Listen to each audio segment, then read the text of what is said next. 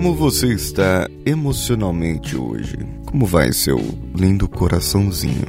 Não, é, não, não é um programa romântico e não estou falando sobre namorados ou romantismo ou qualquer outra coisa. O que eu quero pontuar aqui para vocês hoje é o coeficiente emocional ou o seu nível em relação ao controle de emoções e conhecimento das mesmas. Como isso vai dentro de você e como funciona. Vamos juntos. Você está ouvindo Coachcast Brasil. A sua dose diária de motivação.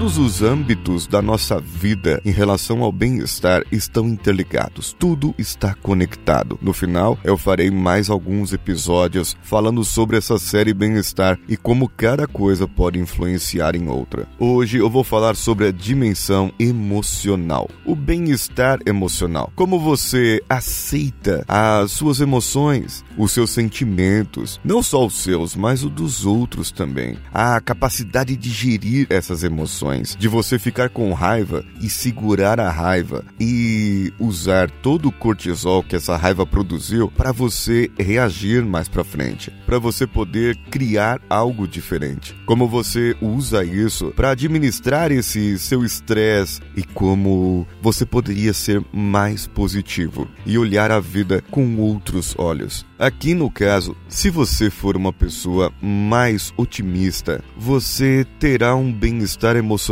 melhor do que as pessoas negativistas, pessimistas. E isso eu já falei lá na série Hero e em mais alguns outros episódios. Otimismo, realismo, pessimismo. Agora aqui o foco é o controle das emoções. Quando você está ansioso, o que você faz? Muita gente come, muita gente come demais. Outros quando estão tristes, se afundam num pote de sorvete ou num pote de Nutella. Então, aquele bem-estar físico que nós falamos no episódio passado dessa mesma série acaba sendo uh, prejudicado, a sua saúde acaba sendo prejudicada e com isso gera para você um sentimento de culpa. E aí, olha só, mais um sentimento. E a culpa vai gerar mais ansiedade. E mais ansiedade, você vai comer mais e fica nesse círculo vicioso que não é bom para a saúde e nem para você. Como você faria a gestão das suas emoções? Como você administraria tudo isso de uma forma que não te prejudicasse? Quando você ficar com raiva de alguém, vá correr, vá fazer outra coisa, distraia, usa esse seu potencial da raiva para descontar em outra coisa. Vai pra academia, chuta uns sacos de areia, coloca a foto da pessoa lá e,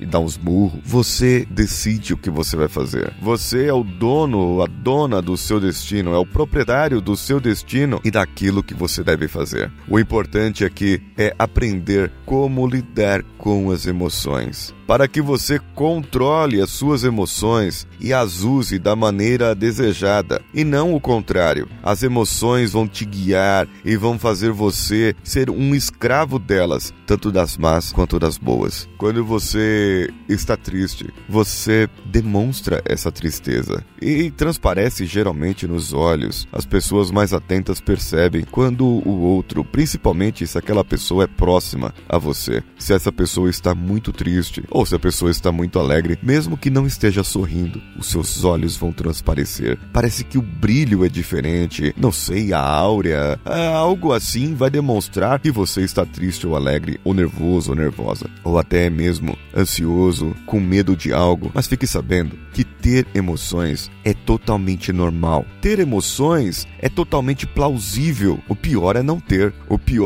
é não sentir empatia ou amor ou não sentir tristeza nem raiva. Se você tem essas emoções e você tem ciência que essas emoções podem te ajudar ou te atrapalhar no momento certo, isso já é um ótimo sinal. Como você vem gerindo essas emoções? Como essas emoções surgem de dentro de você? Quais são os gatilhos para que essas emoções apareçam? Quais são os focos onde essas emoções estão? Qual o lugar onde você vai que surge determinada emoção. E aqui eu vou contar um exemplo para vocês da minha vida. Eu trabalhei por um tempo em uma empresa onde eu passei por muito estresse. Isso já faz quase 10 anos. E nesse estresse elevado que eu sentia nesse lugar, quando eu chegava na Praça da Sé, o meu coração começava a palpitar mais forte. Eu começava a sentir aflição, porque lá na Praça da Sé eu tinha que pegar o ônibus para ir para esse local de trabalho. Acredito que eu já tenha contado essa história em algum caos por aí. Quando o Nextel tocava, meu Deus do céu, eu, eu me sentia atribulado. Era, eu sabia que tinha problema, sabia que tinha bucha, mas às vezes não era. Era apenas o meu sentimento em relação àquilo. Aquilo estava o que chamamos de âncora. Aquilo estava ancorado e me trazia sensações ruins a todo o momento. Então, naquele momento, eu descobri num dia que eu precisava mudar. Qual era o controle da emoção que eu deveria ou sair do emprego e acabei saindo daquele lugar porque estava me fazendo mal. Certas vezes, decisões drásticas deverão ser tomadas na sua vida. Certas vezes, você vai precisar tomar uma decisão, olhar para frente e, e, falar: dane-se a emoção, dane-se o que acontecer, eu preciso tomar essa decisão, eu preciso fazer porque isso está fazendo mal para mim. E isso pode estar te corroendo por dentro e te matando. Sim, muitas doenças são geradas dentro de nós porque você está apenas se matando. Não só com o que come, não só com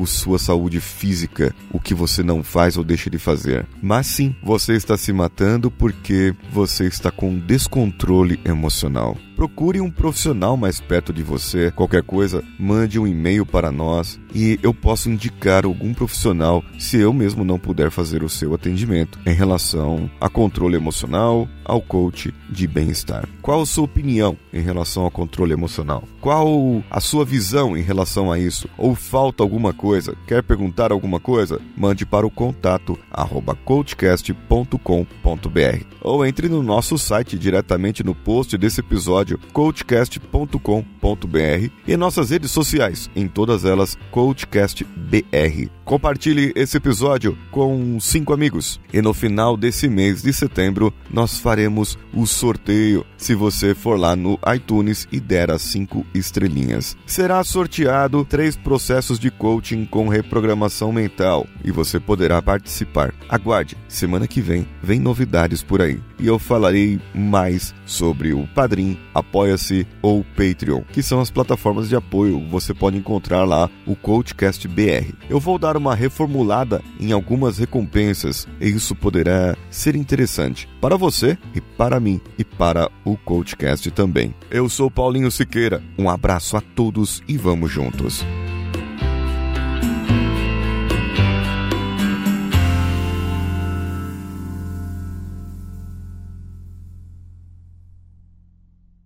Esse podcast foi editado por Danilo Pastor, Produções de Podcasts.